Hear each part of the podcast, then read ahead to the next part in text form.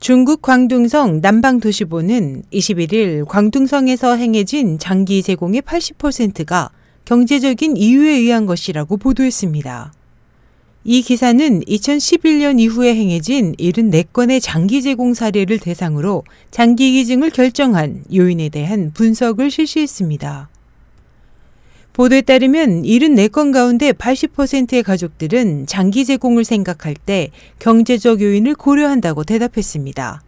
또한 거의 30% 이상의 유족은 제공자의 임종 시에는 고액의 의료비가 포함돼 있다고 해 완전히 경제적인 이유에 의한 것이라고 대답했습니다.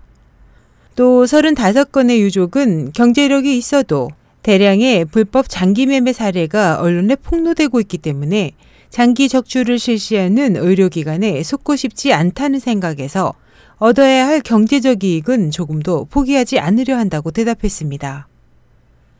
광둥성에서는 장기를 제공하면 제공자의 생전에 들어간 구명 비용의 일부 또는 전액이 이식을 실시하는 의료기관이 보조하는 것 외에 3만 위안의 장례식 비용이 지불됩니다.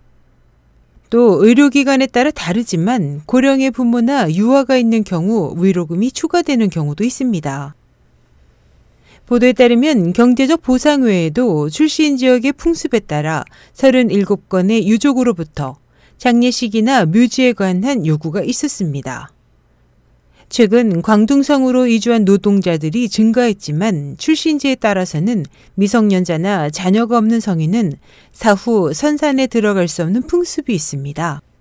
때문에 사체 처리가 곤란한 유족에게 장기 제공은 좋은 해결 수단이 될 수 있습니다.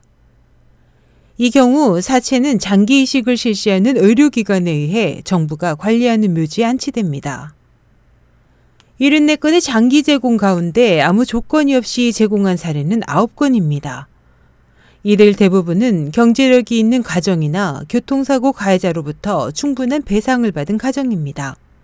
또 종교적인 이유로 무조건 제공한 유족도 있습니다. 이와 관련해 중산대 인류학과 위청부 교수는 광둥성에서 제공된 장기의 대다수는 사회 저변의 약자로부터의 것이라고 지적해 경제적 고려가 필연적임을 시사했습니다.